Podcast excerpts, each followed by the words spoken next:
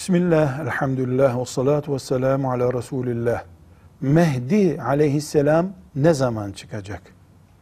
Ahir zamanda, yani kıyamet alametlerinin başladığı zamanda. Kıyametin iki alameti var. Bir, küçük alametler, yani öncül alametler. Bir de büyük alametler. Küçük alametlerden bir tanesi de Mehdi aleyhisselamdır. Biz mümin olarak kıyametin zamanını ne kadar kesin biliyorsak, Mehdi aleyhisselamın zamanını da o kadar bilebiliriz. Bu konuda elimizde kıyametle ilgili zaman açısından hiçbir bilgi olmadığına göre, Mehdi aleyhisselam hakkında da hiçbir bilgi yoktur demektir.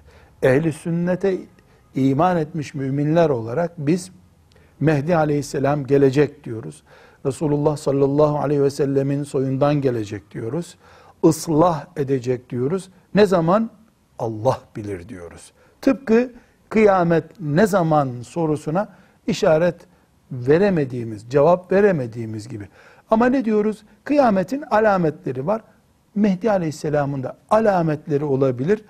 Şu tarihin şu gününde diyen her söz batıldır. Çünkü kıyametle ilgili bilgi vermektir bu. Bu bilgi yanlıştır. Velhamdülillahi Rabbil Alemin.